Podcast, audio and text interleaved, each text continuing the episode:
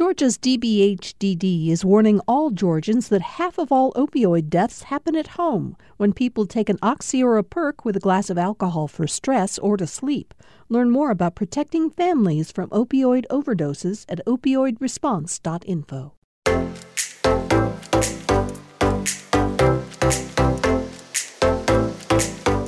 My name is Kalina Bowler. I've worked for years in location management as part of Georgia's film and television industry. I help filmmakers find the perfect spots to shoot. On this podcast, we meet the people whose names you see when the credits roll. Sit back and relax for The Credits, a podcast from Georgia Public Broadcasting.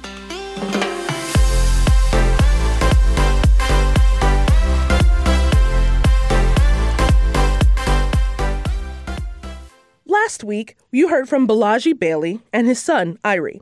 The two are grips in Atlanta, which means they take care of the equipment that operates cameras. They're also African American and have seen Georgia's film and television industry diverse racially. You'll often hear of grips grouped with electricians when movie craftspeople are discussed. Nathaniel Kendrick is an electrician who often works as a gaffer. That's the head of the electrical department. They're the ones that bring lighting to movie sets. Nathaniel says it's important to remember the unsung heroes who paved the way for other cast and crew members of color. We talked about that and some of the early African American electricians he's worked with in Georgia. But Nathaniel first told me about what an electrician's life on set involves. In our industry, um, to do what we do is different from, say, like a commercial electrician. I see. Or residential electrician. Electricity has the same basic, you know, hot, neutral, ground, that type of stuff. But we deal in different um, gauges of cable. We deal in tons of, you have to know all the different lights, mm. the different types of lights. Um, and there's not really a school that teaches that. What do you, Nat, look for in your coworkers in your department? So let's say you're that you're you're gaffing mm-hmm. and you're trying to hire a crew. Right. Obviously, the physicality is an important part, but what are some of the personality traits? What are some of the things you're looking for? Well, this job to me is thirty percent what you know. It's another thirty percent who you know, and lastly, the last forty percent is how you mesh with the other guys because you're going to spend more time with the people you work with than anybody else. We're usually together. Spouse. Yeah, including your family. Listen. You figure we work 12 hours a day at least. Then you put in lunch, the travel back and forth. So maybe 15 to 16 hours out your day is going to be around your job and you're going to spend time with the people at your job at least 12 and a half 13 hours a day as you know yeah um, so it helps to have guys that can get along you know uh, you don't want a knucklehead you know what that. I'm saying? No, I know. uh, you don't want guys that, you know, you have, I call them set stars. They want to be the guy that's, I'm the best electrician here. You know, that type of stuff. right, right. Um, you don't want to have guys that disappear. Mm. You know, you want guys that are present, that are there, that kind of get along and know how to work together. Knowing how to work with other people is, is a huge thing. A lot of people don't know how to do it. Uh, some of your favorite projects that you've worked on, Nat? Oh, Soul Men was probably with uh, Bernie Mac's last movie. Oh. With uh, Samuel L. Wow. Was probably the most fun I've had in 30 years. Was it business. just because they were on the set, or was it the whole crew? The whole, really, the whole everything. Uh, the director Malcolm Lee was outstanding. Um, sometimes you get that whole mix of everyone mm-hmm. that it was just a great job. Selma was a great job that we did here. Uh, jeez, I hate to sound. Uh, Forces in Nature was a great job. Sweet Home Alabama was a great job. Mm-hmm. Uh, the Fighting Temptations was a great job. Remember the Titans was a great job. You know, there's yeah. there's that's probably the top ones that I've been on.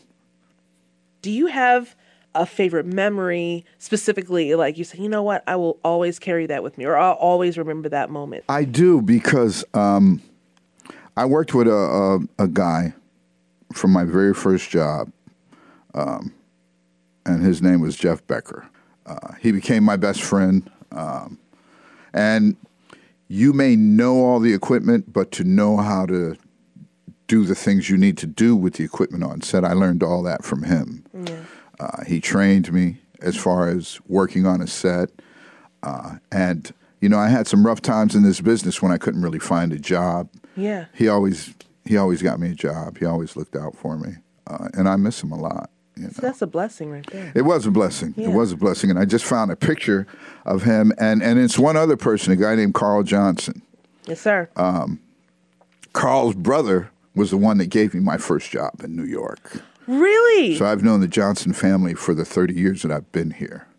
I didn't realize that was Yeah. his brother. His brother's name is Hardwick Johnson, and he runs Aeroflex up in New York. And he gave me my first job. When I moved to Georgia, Carl made phone calls for me and got me my job at PC&E.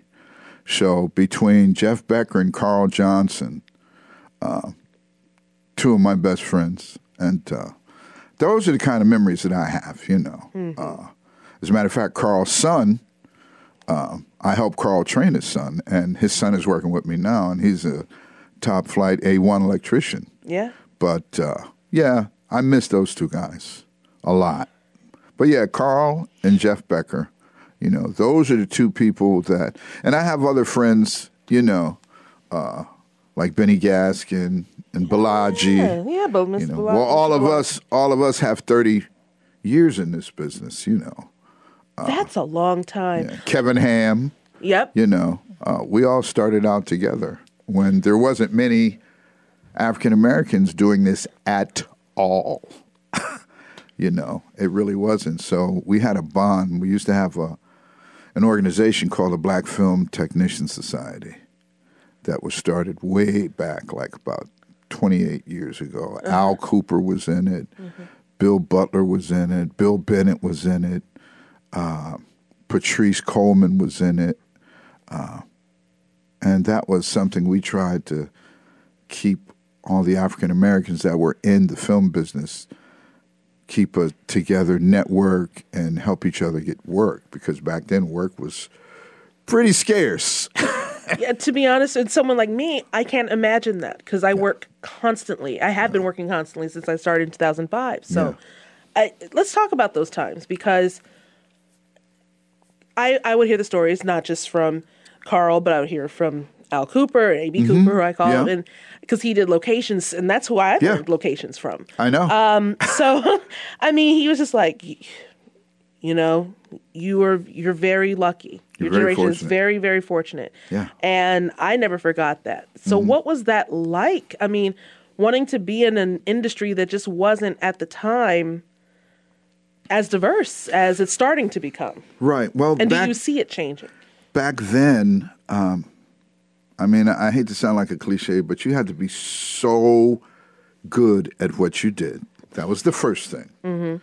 Um, and you just had to fight for the jobs. You know, I was very fortunate because when I left the rental house, um, the first person that I worked for had a, a huge reputation in the Southeast as being like one of the best people at what he did in this part of the country.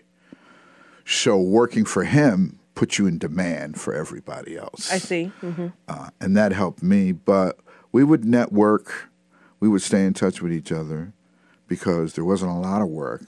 But it wasn't as bad as, you know, there's been times before we got this incentive that there was work here in Georgia. You know, there would always, we used to have things called movies of the week that they don't have anymore. No, they don't. Um, we had TV series. You know, we had Heat of the Night. We had I'll Fly Away. Um, and then we had feature films. And back then, a feature film was like three, four months.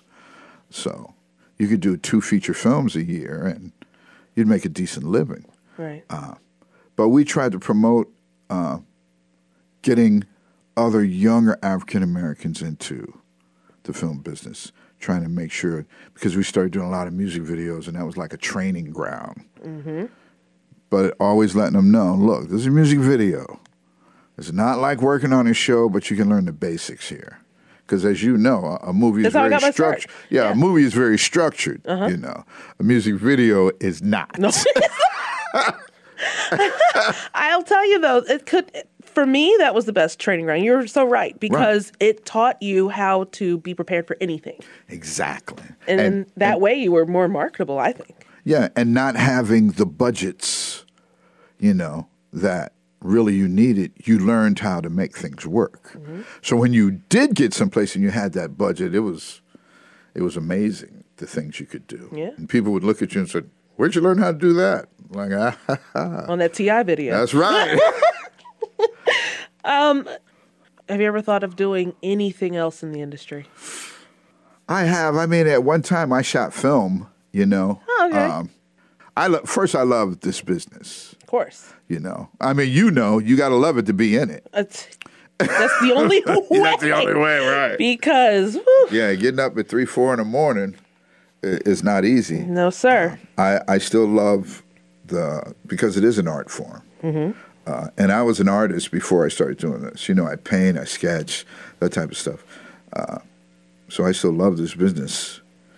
Um, I could see myself staying in this business, but I, I want to branch out into uh, owning more I see. and and trying to set up people behind me so they'll have more opportunities, you know. And and that's basically what I'm trying to do now. That's a noble thing. It's a great thing. Well, it's it's a thing that it should be done, you know. Each one reach back and teach one, you know. So there was nobody there to do this type of stuff for like me and Carl and Benny and Balaji and all that.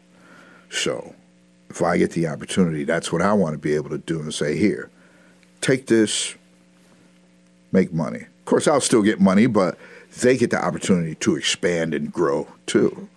Which, uh, as you well know, opportunities for us are harder to come by. So it, it, that's what I that's what my real focus is for the next few years. That was Nathaniel Kendrick.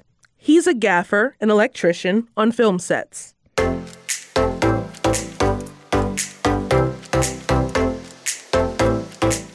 And that's it for us today. Our show is produced by Sean Powers and edited by Don Smith. The theme music is by MBB. I'm Kalina Bowler. You can reach us and subscribe to our podcast for free at gpb.org forward slash podcasts. If you have a moment, review and rate us on iTunes. We would also like to hear from you. Do you work in the film industry? Tell us what you do. You can reach us at the credits at gpb.org. Until next time, see you after the movies.